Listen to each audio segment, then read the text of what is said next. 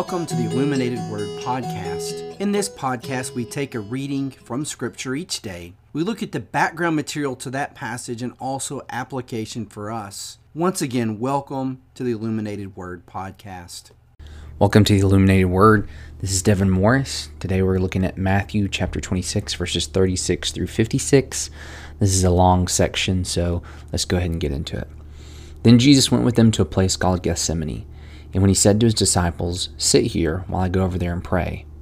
And taking with him Peter and the two sons of Zebedee, he began to be sorrowful and troubled. Then he said to them, My soul is very sorrowful, even to death. Remain here and watch with me. And going a little further, he fell on his face and prayed, saying, My Father, if it be possible, let this cup pass from me. Nevertheless, not as I will, but as you will. And he came to the disciples and found them sleeping, and he said to Peter, so could you not watch with me one hour? Watch and pray that you may not enter into temptation. The spirit indeed is willing, but the flesh is weak. Again, for the second time, he went away and prayed, My Father, if this cannot pass unless I drink it, your will be done. And again he came and found them sleeping, for their eyes were heavy. So, leaving them again, he went away and prayed for the third time, saying the same words again. Then he came to the disciples and said to them, Sleep and take your rest later on. See, the hour is at hand, and the Son of Man is betrayed into the hands of sinners. Rise, let us be going. See, my betrayer is at hand. While he was still speaking, Judas came, one of the twelve, and with him a great crowd with swords and clubs from the chief priests and the elders of the people. Now the betrayer had given him a sign, saying, The one I will kiss is the man, seize him. And he came up to Jesus at once and said, Greetings, Rabbi. And he kissed him. Jesus said to him, Friend, do what you came to do. Then they came up and laid hands on Jesus and seized him. And behold, one of those who were with Jesus stretched out his hand and drew his sword and struck the servant of the high priest and cut off his ear. Then Jesus said to him, Put your sword back into its place, for all who take the sword will perish by the sword. Do not think that I cannot appeal to my Father, and he will at once send me more than twelve legions of angels. But how then should the Scriptures be fulfilled, that it must be so? At that hour, Jesus said to the crowds, Have you come out as against us a robber with swords and clubs to capture me? Day after day I sat in the temple teaching, and you did not seize me. But all this has taken place that the scriptures of the prophets might be fulfilled. Then all the disciples left him and fled. A lengthy passage. There's really, uh, maybe we could see two primary scenes uh, in, in, our uh, section of scripture. This comes right off the heels of um, Peter's, you know, he hasn't denied Jesus yet, but his uh, profession of loyalty and Jesus saying, hey, no, it's not actually going to play out that way.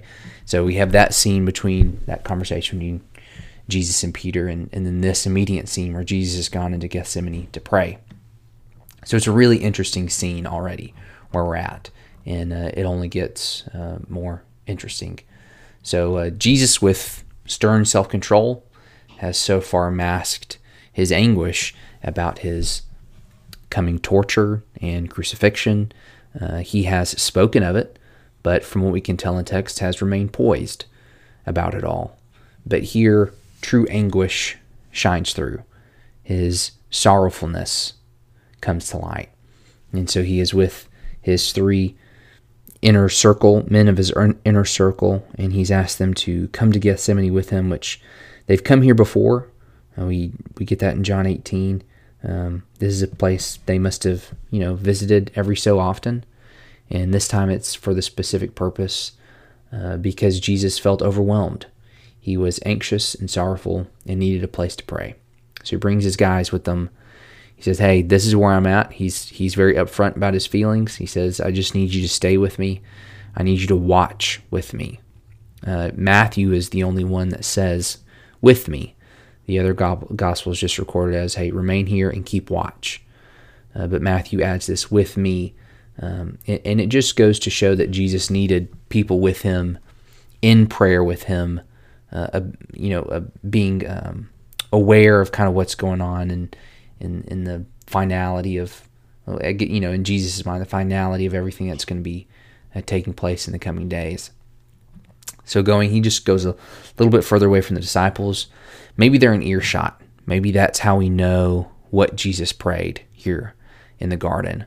Maybe he tells his disciples later on after the resurrection. Whatever the case, we have Jesus' prayer.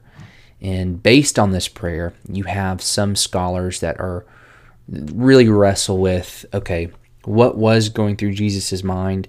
Did Jesus really know what was about to happen? And is this prayer a actual, you know, asking of God to not let him die, to not let him uh, be sacrificed in this manner? And that's really interesting, you know. So you get these questions of, man, Jesus is trying to get out of it. Did Jesus not really want to go to the cross? Is this why he is so uh, filled with sorrow and anguish and needs to take this time to pray? And um, you get the um, uh, the idea of, of, of Jesus sweating blood in these moments, and it's it's surreal. Uh, everything that's going on. So you have some scholars based off of, and it's one primary scholar based off of the language that Jesus uses, and it's the condition of the sentence. So if you, you can have conditional uh, sentences, and um, there's two parts to a, con- a, conditional sentence.